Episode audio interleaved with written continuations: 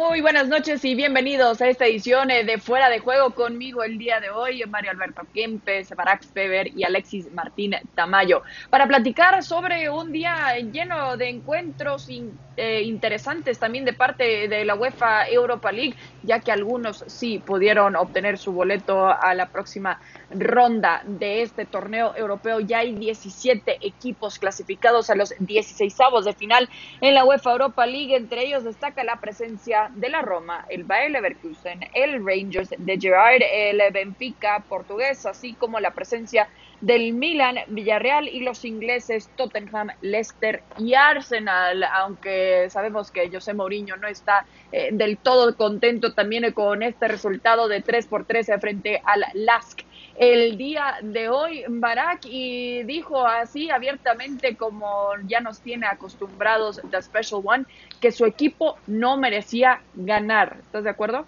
Sí, totalmente. Eh, no, no, no suele estar muy de acuerdo, pero ahora no puedo no estarlo. Saludos, Chris, Matador, Mr. Chip.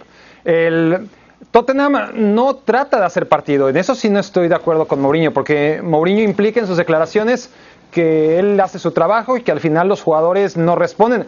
A mí mi interpretación del partido es que el Tottenham cede la iniciativa y el Tottenham le salen los planes hasta el último minuto cuando le empatan, pero honestamente ese empate que acaba siendo un gol de último minuto que no le sirve de nada a Lask, pero bueno, por lo menos le da la moral de haber empatado contra el Tottenham, fue el mínimo castigo que debió recibir el Tottenham. ¿no? El Tottenham hizo un partido sumamente reactivo, en el que le salió todo bien, en el que le venía saliendo todo bien, es decir, las jugadas de ataque que tuvo, que fueron muy pocas, acabaron en gol, jugó al error del rival, que es la especialidad de Mourinho, un partido realmente básico por parte del Tottenham, y después sí, los errores de, Hart los acaba pagando, ese gol de último minuto, consiguen la clasificación, que es lo que buscaban, eh, rotando a la mayoría del plantel, pero sí fue un partido en el que el Tottenham pierde una ventaja que había que no había merecido después de todo.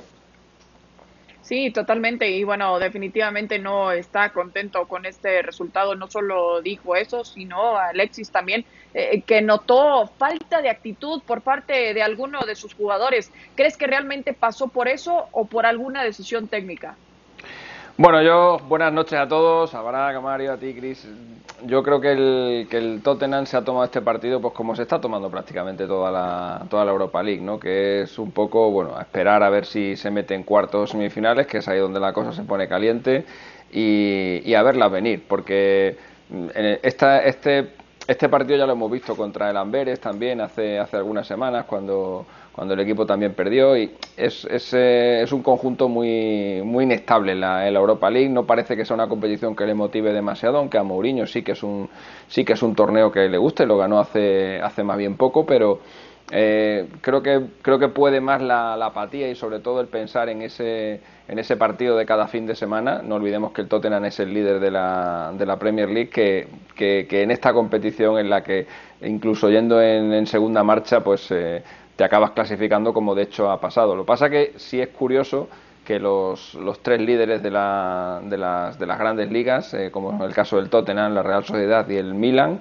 estaban los tres en la Europa League, los tres han sufrido hoy muchísimo, lo cual también eh, te da una idea de, que el nivel de la, de la Europa League está subiendo, está subiendo bastante y ya no es ese torneo de hace 8 o 9 años, cuando sus inicios con la nueva denominación en la que había encuentros muy, muy poco parejos. Ahora, ahora se ha igualado todo, todo mucho y aunque todavía queda alguna que otra cenicienta por, por Europa, ya casi nadie se pasea en esta, en esta competición. Por cierto, eh, Chris, que no se me olvide, falta un equipo clasificado en esa lista que hemos dado al principio, que es el Krasnodar, ese equipo que va a bajar de las Champions y ese equipo es el único de las Champions que ya tiene su plaza asegurada en la, en la Europa League porque es el único que no puede ni quedar entre los dos primeros ni puede quedar, quedar cuarto.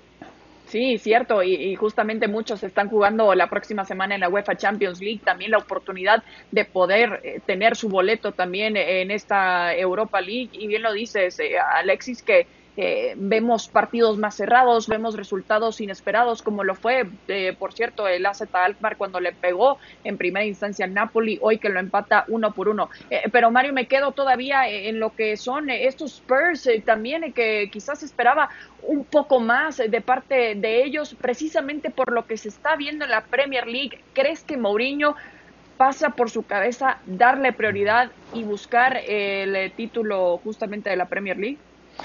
Y hola, hola, ¿qué tal a todos? Bueno, mira, eh, ahora Mourinho está bien, está feliz, está contento. ¿Por qué? Porque en la Premier le están funcionando muy bien las cosas, está ganando partidos, a veces jugando bien, a veces no jugando tan bien, pero lo está sacando adelante. Y eso lo hace estar un poco conforme. Por eso eh, yo decía antes que este torneo por Mourinho puede ser para seguir probando a ver cómo le responden los jugadores. Pero en partidos como hoy, resulta que sale más enojado que satisfecho. Y por eso yo creo que si por Mourinho fuera y no tuviera en la Premier, en eh, primero en la Premier, le pondría todos los titulares. Todos, todos. No, no, no dejaría ni uno. Pero como va bien, yo creo que lo tiene a la, a la Europa League, la tiene como para seguir probando. Aparte que hoy quiso cerrar el partido. Quiso cerrar un partido que lleva ganando 3 a 2, lo saca a los Chelsea, lo mete a Dyer y yo creo que ahí se le vino una noche.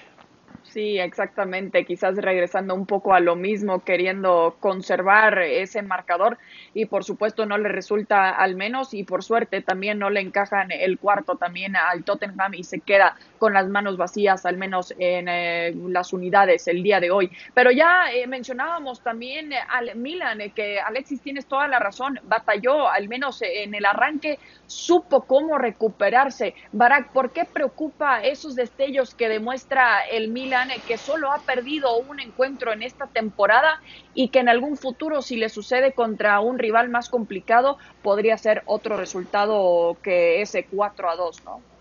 Bueno, sería lo natural también, ¿no? Eh, hemos hablado mucho de, lo bien que ha rendido un equipo tan joven, tan limitado para ser el Milan. Y hoy vence una prueba que se le había complicado mucho más, ciertamente lo que se le debió complicar. Alexis hablaba de cómo se han reducido las distancias en Europa League y tan es así que hoy creo que con pocas dudas podemos decir que el equipo menos competitivo de toda la Europa League es un equipo tan histórico como el Celtic, que, vive momentos terribles y que realmente no está a la altura.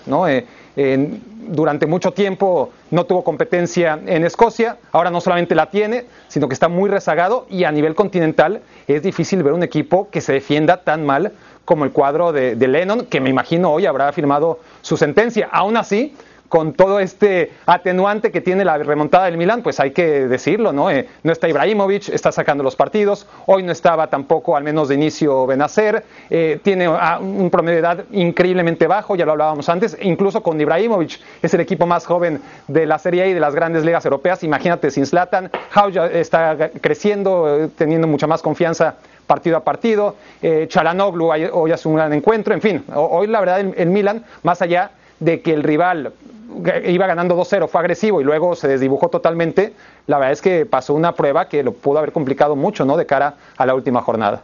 Sí, el fin de semana tampoco contaron con Zlatan y todavía se llevaron eh, los tres puntos. Eh, ya lo mencionabas, Barak, este equipo eh, tan joven, Alexis, y qué tan especial es saber de Pioli, más bien que contar con estos jóvenes no pasa nada, al menos en instancias importantes como las de hoy, y encontrar la manera todavía de recuperarse y meter cuatro goles. Claro, esa es un poco la, incógnita que, que, vamos a tener de aquí a los próximos meses de ver qué va a pasar con el Milan, ¿no? La juventud, la inexperiencia. Pero mira ya, eh, para empezar, hoy con esa inexperiencia y sin su estrella, sin Ibrahimovic, el Milan ha hecho algo que jamás había hecho ni en un partido de Champions League ni en un partido de Europa League, que es ganar un encuentro en el que llegaron a tener dos goles de, de desventaja, lo cual también es otro clavo más en el ataúd de la defensa del Celtic que, evidentemente incluso ha permitido eso, ¿no? Un, hecho histórico como este. Bueno, hoy, hoy ha habido otro hecho histórico, que en el partido del Tottenham Bale ha llegado a su gol 200 y ha vuelto a marcar en Europa dos años después, que yo creo que ya se debe considerar como, como casi un, registro de otro, tiempo. Con razón tembló. Ha sido de, penalti, ¿eh? ha sido de penalti, pero bueno. Está lo mismo, Sí, sí, los goles de penalti también valen, evidentemente. Sí, y justamente también en la semana que el Real Madrid pierde en Kiev, donde también vimos ese gol espectacular justo de parte de Gareth Bale, de chilena. Pero tenemos que platicar también de los equipos españoles. Ya eh, mencionabas también, Alexis, a, la Real Sociedad que deja ir puntos también el día de hoy, eh, la oportunidad de también eh, tener su boleto a la próxima fase y lo tendrá que disputar frente al Napoli, quizás el rival también más complicado eh, de grupo. ¿Qué le pasó para ti eh, hoy la Real Sociedad que todavía en los últimos minutos pudo encontrar el gol del empate? Pues eh, lo que le ha pasado es que es lo que hemos comentado, es que este grupo es un grupo muy muy igualado. Ya en el partido de, ida en Croacia, el, el Rijeka le puso muchísimos problemas a la Real, que acabó ganando el encuentro con un gol de Miquel Merino en el tiempo añadido.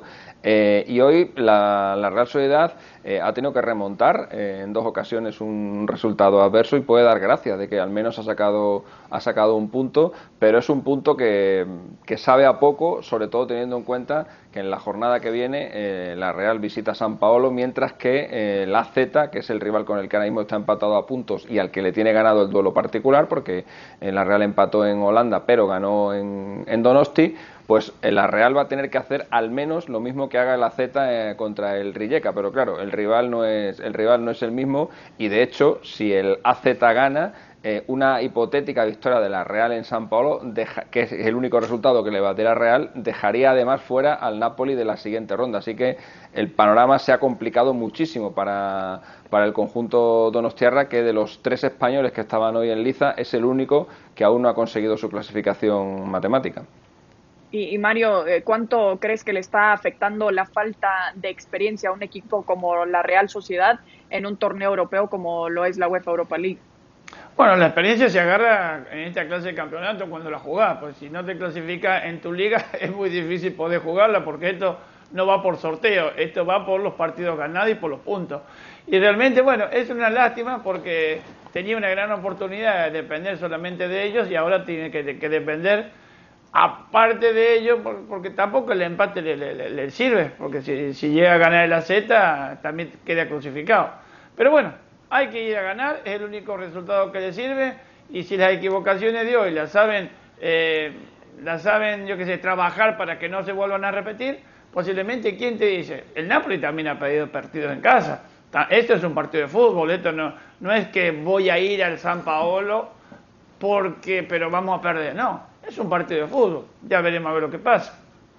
Sí, y es justo esa mentalidad que tienen que tener, eh, Barak, lo que le hemos visto ya en esta temporada de la liga, donde por el momento eh, sigue como líder, eh, pero justo están batallando un poco en encontrar esas variedades de poder descansar a sus jugadores y encontrar la manera de todavía tener los mismos resultados ¿no? en la Europa League. Sí, sí, sí, si un entrenador ha recurrido muy poco a las rotaciones, ese es Manuel Alguacil, ¿no? Es un técnico que ha apostado prácticamente por el mismo 11, obviamente con variantes, pero comparado con los otros grandes aspirantes eh, de las grandes ligas, rota muy poco. Y, y al final, a pesar de eso, la Real Sociedad impone su guion en todos los partidos, en España y en Europa. Lo que le está faltando últimamente es concretar, ¿no? Le, está costando mucho anotar goles. Había anotado dos goles en Europa League hasta hoy, hoy anota dos, pero justo el día en que viene a anotar dos, eh, le hacen dos goles de tiro de esquina además, ¿no? Entonces hay algunas desatenciones en un partido que, que jugó para ganarlo, que al final no vas a ganar todos los encuentros. El problema de la Real Sociedad es que sí está perdiendo un poquito de contundencia, ¿no? No solamente en este último partido donde metió dos goles, sino ya en los anteriores, tanto en Liga como en Europa. Pero en Nápoles va a llegar y va a tratar de imponer su idea, eso sin ninguna duda, va a ser un partido precioso. Sí, y va a ser una última jornada de fase de grupos realmente espectacular por tanto todavía que se está jugando. Pero tenemos que platicar de la lista de ESPN FC justamente con los 100 mejores jugadores. Eh, entre ellos también se encuentran algunos nombres de directores técnicos en este año 2020. Vamos por partes, empezando aquí justamente con los delanteros. Aquí están los 10 mejores y centro delanteros de acuerdo a la lista realizada por ESPN FC. Entre ellos está Lewandowski, Benzema y Haaland que lideran la lista de los mejores nueve, mientras que delanteros, delanteros aquí como Leo Messi, Mbappé y Cristiano Ronaldo lideran la lista de los delanteros plurifuncionales. ¿Cuál es el mejor centro delantero para ti, Mario Kempes? Y para mí, con la temporada tan rara que hemos tenido, ha sido Lewandowski. Por, todo lo que ha hecho, por todo lo que ha ganado eh, el, Bayern en líneas generales y porque él se ha cansado de, hacer goles. Y para mí ha sido el mejor de, este año tan raro. Alexis. Bueno, estoy de acuerdo con Mario, evidentemente que Lewandowski este año pues es que no, no, no hay ninguna discusión, va a ganar este premio y todos los que los que se le pongan por delante va, va a ser va a ser de best sin ninguna duda, ha ganado todos los títulos, ha sido máximo goleador en todas las competiciones, no se le puede pedir más a un delantero centro. Bueno, yo por por hablar de otro jugador que está en la lista eh, me gustaría hablar de, de Haaland, que es un, que es un futbolista que no tiene, no tiene la compañía que tiene Lewandowski, que la verdad que se mueve en un entorno fantástico, como es ese, ese Bayer con Nabri, con Müller, con Goretzka, en fin, ahí es más sencillo jugar, ¿no? Haaland viene del, del Salzburgo, ha dado el salto a la, a la Bundesliga, está jugando en el Dortmund haciendo muchísimos goles, el año pasado fue segundo máximo goleador de la Champions, jugando la mitad de la temporada en el Salzburgo, un equipo que se quedó en la fase de, de grupos, marcó en todas las jornadas, en la Bundesliga está batiendo todo tipo de récords, en las Champions este año está elevando sus cifras a cotas que no había conseguido nadie en esta competición y solo el hecho de que Lewandowski haya, haya conseguido ganar absolutamente todo, pues impide que, tenga alguna, que tenga alguna acción, pero me gusta poner en valor la, la, temporada y la campaña que ha hecho, que ha hecho este hombre que bueno ahora ahora se ha lesionado y eso le va a tener fuera de los terrenos de juego por lo menos hasta el año que viene ya. Barak, ¿qué dices? Bueno, que, claro, Lewandowski ha sido el mejor de 2020, con diferencia, que Holland ha, sido una, ha hecho una temporada gigantesca en todos los sentidos, un 2020 maravilloso de principio a fin. El, el hecho de que Benzema, bueno, siga siendo un delantero completo, pero que sus estadísticas tampoco le ayudan tanto como para competir con estos dos. Y, y un Harry Kane que no tuvo un extraordinario inicio de año, pero que cerró siendo lo que es, ¿no? Uno de los grandes delanteros del mundo. Muy rezagado Chiro Immobile, ¿no? Eh, los goles que metió en 2020, hay que recordar que, no es necesariamente la temporada, de hecho no es la temporada 19-20 que es la que le lleva a la bota de oro, pero un montón de esos goles que, le llevaron a la bota de oro a Chiro Immobile fueron anotados en este 2020, merecía estar arriba y por supuesto 2020 fue el año de Slatan. Slatan eh, no puede ser que no esté en esta lista, es imperdonable. Barak, ya sabemos que, no estás eh, también muy contento con esta lista, pero eh, queremos seguir platicándolo porque también hay nombres interesantes en cuanto a estos eh, delanteros plurifuncionales, como lo vemos en nombres de Leo Messi. Barak, entre estos, ¿con quién te quedarías? Ah, es, muy complicado, porque claro, primero está, es eso, ¿no? El, delantero, pero no goleador necesariamente, no centro delantero, este, aquel delantero de movilidad es segundo delantero. yo creo que que Kylian Mbappé tuvo un gran año, yo, para mí fue el, mejor. Este, Neymar podría entrar en esta categoría también, aunque no está muy arriba en la lista. A mí me parece que, es otro de esos futbolistas de esas características que podría estar. Hong Min Son debería estar mucho más arriba de, lo que finalmente está. Y Lionel Messi, honestamente, siendo el mejor, porque no confundamos, no creo que deje de ser el mejor, pero si estamos evaluando primero de enero a lo que tenemos de año, 31 de octubre si quieren, cuando se hicieron las votaciones, Lionel Messi honestamente no fue el mejor, no fue el segundo mejor, no fue el tercer mejor. Sí, definitivamente en este año eh, no futbolístico necesariamente que no ha, acabado, acaba de empezar. Eh, en lo que vimos también durante este 2020 es un poco difícil realmente poder juzgar. Digo, lo de Lewandowski también es evidente, ¿no? Por los números que sí pudo tener a final de cuentas. Mario, eh, ¿te quedarías con Leo Messi también? No, no, yo no creo que Leo haya tenido un buen año. No ha sido ese Leo Messi contundente, no, no, no, no. No, la verdad que no. Acá hay que tener en cuenta que normalmente aquel equipo que gana más competiciones es que, ¿por qué? Porque sus delanteros, sus mediocampistas y su defensa y el arquero son los que realmente han andado bien. Por eso yo creo que la, la elección de los mejores jugadores está entre el Liverpool y está entre el Bayern. Pero que de cualquier manera no nos tenemos que olvidar de que Messi sigue siendo uno, uno o el mejor jugador del mundo, pero ya tirado un poquito más atrás, ya no tanto como delantero, sino como enganche. Y eso te hace pensar de que hay que buscar no el delantero, sino el enganche, el que más pase de goles da. Alexis, ¿estás de acuerdo? Mm, yo creo que en esa lista eh, hay, que, hay que poner en valor a Cristiano Ronaldo, del que no ha hablado ni Barak ni, ni Mario. Eh, si hay, si hay un futbolista de ataque que ha brillado especialmente en el año 2020 y al que parece que el virus no le ha afectado. Bueno, de hecho yo creo que la vacuna han sacado parte de la sangre de este hombre porque eh, después de la pandemia eh, es el futbolista que más goles ha marcado. Ha marcado más que Lewandowski, ha marcado por supuesto más que Messi, más que Mbappé, más que, más que cualquiera. Cristiano sale a más de un gol por partido eh, post pandemia, tanto con su selección como con la, con la Juventus y, creo que hay que, que hay que resaltar este, este hecho. ¿no? Sus cifras no se han mermado para nada en este año tan tan raro, ha marcado en todos los partidos de Serie A que ha, que ha disputado desde que empezó la, temporada, en la Champions le ha costado arrancar, pero ya ha marcado en los dos últimos encuentros, con Portugal llegó a los 100 goles, eh, en fin, creo que eh, en esa lista tiene que estar el primero Cristiano. Sí, y, justo con esa cifra que alcanzó de los 750 goles, me dio risa ver en Twitter que Iker Casillas dijo, deberías de hacer más, no es suficiente también ahí echándole la carrilla, pero sí, definitivamente CR7 eh, nos tiene mal acostumbrados y me refiero que es algo bueno, ¿no? De verlo todavía en este nivel tan importante a la edad que tiene en este año que ha sido tan complicado. Seguimos justamente, pero ahora para platicar de los directores técnicos, los 10 eh, mejores de acuerdo a esta lista de ESPN FC 100, encabeza, encabezada por Jürgen Klopp, quien le dio la primera Premier League, nada más y nada menos en la historia a Liverpool, seguido de Hans-Dieter Flick, el ganador de la UEFA Champions League, con el Bayern Múnich, entre ellos también está eh, Zinedine Zidane, el Cholo Simeone, Julian Nagelsmann también que tuvo eh, una temporada histórica eh, justamente en la UEFA Champions League hace apenas unos meses también, pero Barack, entre estos dos primeros candidatos, ¿con quién te inclinas? No, es que aquí no hay duda, no, hay la menor duda de que fue Hansi Flick. Pues estamos hablando de 2020 y, es lo que se le olvida a la gente que, vota, ¿no? Eh, es una irresponsabilidad el no tomar en cuenta qué se está votando. Si se está votando 2020, 2020 fue y es el año del Bayern. Y, y Hansi Flick llegó a cambiar lo que venía siendo la temporada del Bayern hasta 2019. No hay discusión.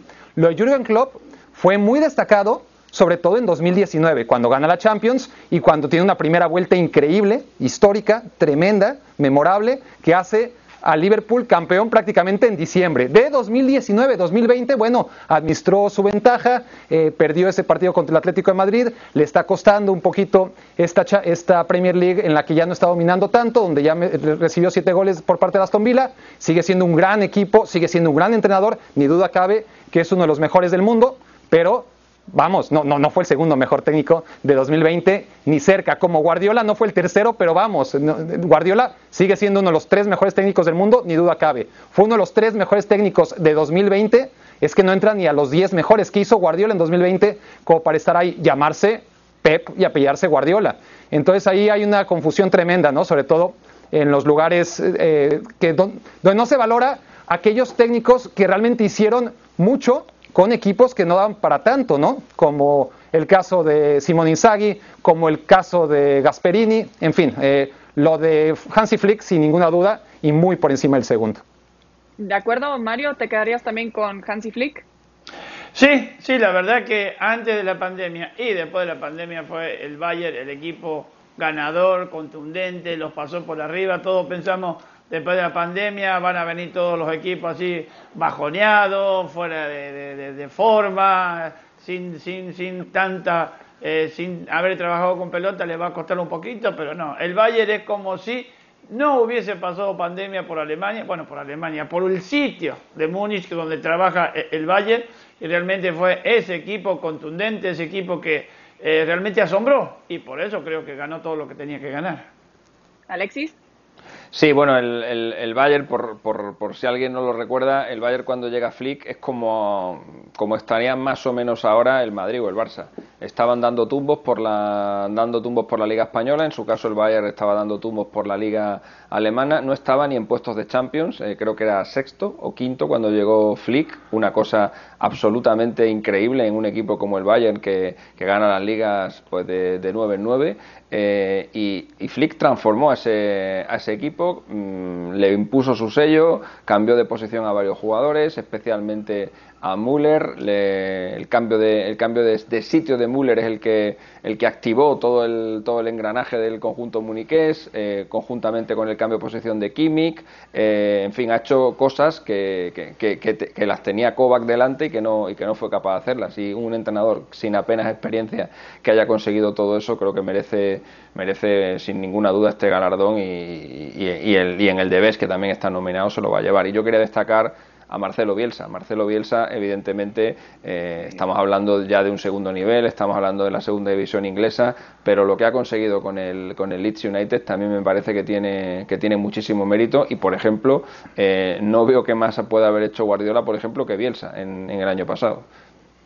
Sí, exactamente, y, por eso sabemos que es un poco difícil juzgar, eh, pero más si, si no estamos hablando de una campaña específica en donde Liverpool también hizo historia, en donde Hansi Flick también, por supuesto, lo hizo, y lo que ha hecho Hansi Flick con Thomas Müller también, eh, parece que eh, renace, renace, también justamente este jugador que ya parecía tener su salida. Pero vamos a platicar un poco de las declaraciones también de Neymar sobre jugar de nuevo con Leo Messi. Lo que más quiero es volver a jugar con él para poder disfrutar con él otra vez dentro de la cancha. Quiero volver a jugar con él y seguro el próximo año tenemos que hacerlo, Alexis, cómo interpretar esta bombita que sabemos que le encanta dejar también en Neymar en cuanto a su futuro y cómo extraña realmente a Leo Messi. Ahora resulta. Pues otra tontería de este muchacho, que es muy, es muy buen futbolista, pero, pero fuera del campo es, es, es, una, es una marioneta. Dice, dice muchas bobadas y esta, esta es una más, porque como si, como si dependiera de él. Lo dice como diciendo, no, el año que viene jugaremos juntos, pero, él está en el PSG, Messi está en el, en el Barça, no sé, va a pagar él la, va a pagar él el sueldo de Messi, va a dejar él el PSG, va a pagar él, le va a pagar él al jeque del, del, PSG para quedarse, para quedarse libre, se van a ir los dos con, con Guardiola al, al City, tienen ya convencido a Guardiola, realmente Guardiola quiere que tenga a los dos, no sé, Neymar me parece que habla habla por hablar. Eh, no sé, ayer supongo que le pillarían contento, hizo un buen partido, su equipo que lo tenía muy mal ganó en Old Trafford y prácticamente tiene asegurado el primer puesto en, ese grupo de Champions, ganándole al Basaksehir en la última jornada serán primeros de grupo y yo creo que bueno, todo eso se le subió un poquito a la, cabeza y soltó esa como pues como puede haber soltado cualquier cualquier otra. No es una persona de, de fiar, desde luego, en sus, en sus declaraciones, o por lo menos para mí yo no le doy ningún, ningún crédito. Mario, ¿estás de acuerdo que, no crees que vaya a suceder justamente lo que ha dicho Neymar? Bueno, el, decir que quiere jugar con Messi no quiere decir que, que, venga al Barcelona, porque bueno, eh, el Barcelona no tiene dinero como para pagarlo a, Neymar. Pero que Messi se puede ir tranquilamente al, al, al Paris Saint Germain, ¿por qué no? Eh, va, va a quedar libre. No, ahora, me imagino que llevará todos los sponsors que tenga con él como para que, le paguen el sueldo y, el club. me imagino que eh, tendrá un poco de dinero, yo no sé. Pero es algo que es como decir, quiero ganar la lotería y no jugar nunca la lotería. Y Neymar dice, quiero jugar con Messi y a si se lo traen. No, no, no es que sea una, una locura, pero tampoco es una gran verdad. Definitivamente no depende de Neymar, no va a ser él, quizás también Barak el que quiera vender a Kylian Mbappé para que encuentren la manera de pagar el sueldo de su amigo Messi. No, sí, pero a ver, pero como niño que es, como niñote que es, pues él dice lo que quiere y lo que cree que va a pasar dentro de su cabeza de niño, ¿no? Eh, eso no quiere decir que, no le hayan dicho algo o que no se rumore algo y, que él lo esté exteriorizando y quiera meter presión para ver si de alguna manera puede influir para que se concrete, algo que es lejano y que obviamente no depende mínimamente de él. Pero sí, a ver, si, empezamos a hacer hipótesis con base a unas declaraciones que, no tienen credibilidad, pues ya lo decíamos, ¿no? Es decir, en el Barcelona es imposible, eh, el Barcelona no tiene dónde caerse muerto, mucho menos tiene para pagar el sueldo a, Neymar. Y en un tercer equipo va a ser muy complicado que cualquier equipo tenga el músculo económico de fichar tanto a Messi, aún llegando libre, pagar lo que cobra Messi y lo de Neymar. Eh, por lo tanto, la única solución, la única respuesta sería que Messi llegara al Paris Saint-Germain y liberado seguramente por el hipotético también fichaje de Kylian Mbappé al Real Madrid. Yo creo que esa sería la única fórmula. Sí, y es complicado también pensar, eh, Alexis, que el Real Madrid puede también hacer ese fichaje, ¿no? De Kylian Mbappé. Bueno, todo apunta a que, a que el Madrid va a hacer un gran desembolso este año porque, porque no ha gastado nada en esta, en esta temporada y los rumores aquí evidentemente van por esa línea, ¿no? De que el Madrid va a hacer un gran fichaje y que lo que lleva haciendo durante los últimos años, eh, jasar al margen, por el que se pagó una buena cantidad de dinero, eh, es ahorrar, ahorrar para fichar a, a Mbappé. Ahora parece que le está cambiando un poquito el viento a, Florentino Pérez, el presidente del Madrid, y también se le está se le está metiendo en, la cabeza el amigo Haaland, a ver si a ver si cambia o, al finalmente tira por tira por Mbappé. Sí, se tiene que decidir, de tarea tiene y mucha. Sí, porque los dos no, van a poder ser. No creo que el Madrid tenga dinero para eso. Mario Kempes, Alexis Martín Tamayo, Barack Feber, un gusto como siempre. Nos vemos hasta la próxima en Fuera de Juego.